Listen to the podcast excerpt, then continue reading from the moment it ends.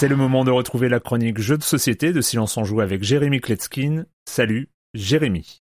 Salut Erwan, je ne sais pas si tu as lu ces romans de science-fiction dystopique écrits par l'auteur américain Pierce Brown qui s'appelle Red Rising. Il y a six tomes en et il paraît que c'est très bien, enfin moi je sais pas, j'ai pas lu. D'ailleurs j'ai pas lu de romans depuis plus de 20 ans, c'est pas du tout mon truc. Moi je préfère les bouquins historiques, philosophiques ou les essais. Big up à tous ceux qui lisent peu ou pas de livres, la société est très dure avec vous. C'est pas une fierté, c'est sans doute aussi dommage, mais c'est pas une honte non plus, on peut tout à fait réussir sa vie et être cultivé sans lire de livres. D'ailleurs l'auteur de Red Rising a dit qu'il y aurait bientôt une série télé, ce que je ne regarderai pas non plus, je ne regarde pas de série télé. Mais est là pour parler du jeu de plateau, la version en anglais est sortie récemment, la version française est annoncée d'ici la fin de l'année. Déjà quand on voit le nom de l'éditeur Stone Meyer, on s'attend à un gros jeu, c'est eux qui sont derrière Scythe, euh, Wingspan, euh, Viticulture. Et puis la boîte est bien lourde, alors quand on l'ouvre on se dit bah je vais me taper les 45 minutes de règles, mais c'est pas grave, on aime ça. Et puis en fait pas du tout, il y a 6 pages de règles et ça se torche en moins de 10 minutes. Il y a 112 cartes personnages qui sont divisées en 14 castes, euh, donc 14 couleurs différentes. Au début de la partie on commence avec une main de 5 cartes et puis on va les jouer, on va en déposer, on va en récupérer, on va activer des pouvoirs. Le but du jeu étant d'arriver à la fin avec une main d'un maximum de 7 cartes qui sont le plus complémentaires possible entre elles. En effet, chaque carte personnage a des points de base et puis des points de condition de fin de jeu qui en général dépendent des autres cartes que vous avez aussi dans la main et que vous avez réussi à garder euh, jusqu'à la fin du jeu. Au centre de la table, il y a un plateau qui propose 4 lieux, euh, Jupiter, Mars, Luna et l'Institut. Durant leur tour, les joueurs vont donc poser une carte depuis leurs mains sur le plateau de jeu sur l'un des 4 lieux. Chaque carte a un pouvoir spécifique d'ailleurs très puissant qu'on va activer à chaque fois qu'on va la poser. Ils obtiendront le bonus associé, respectivement agrandir sa flotte pour Jupiter, obtenir de l'hélium sur Mars, obtenir le jeton souverain quand vous allez à Luna, et puis à l'Institut, vous pourrez augmenter votre influence en posant l'un de vos petits cubes de couleur. Enfin voilà quatre manières assez simples de marquer des points à la fin du jeu aussi, mais elles sont surtout intéressantes quand elles sont associées à des cartes qui vont démultiplier ces points. Red Rising est un jeu parfait pour les gens qui veulent tout de suite commencer à jouer et apprendre en jouant parce qu'on ne fait que lire des cartes tout le temps. Pour votre première partie, vous allez faire forcément n'importe quoi en découvrant qui sont les personnages, ce qui est rare, ce qui ne l'est pas. L'erreur qu'on a fait, c'est de commencer avec 6 joueurs et là, franchement, on attend beaucoup de temps à son tour parce qu'à chaque fois qu'une carte est posée, tout le monde va la lire. Mais ensuite, on a rejoué d'autres parties avec moins de joueurs. À 3 d'ailleurs, je pense que c'est l'idéal. On attend beaucoup moins, ça devient beaucoup plus stratégique et c'est un délice. Je rappelle le nom du jeu, Red Rising, les auteurs Jamie Stegmaier et Alexander Schmidt. C'est donc chez Stone Meyer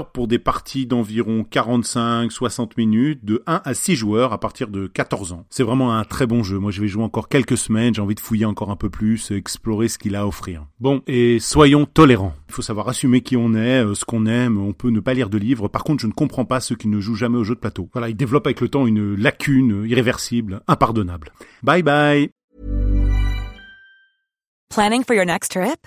Elevate your travel style with Quince. Quince has all the jet-setting essentials you'll want for your next getaway, like European linen premium luggage options, buttery soft Italian leather bags, and so much more. And is all priced at 50 to 80% less than similar brands.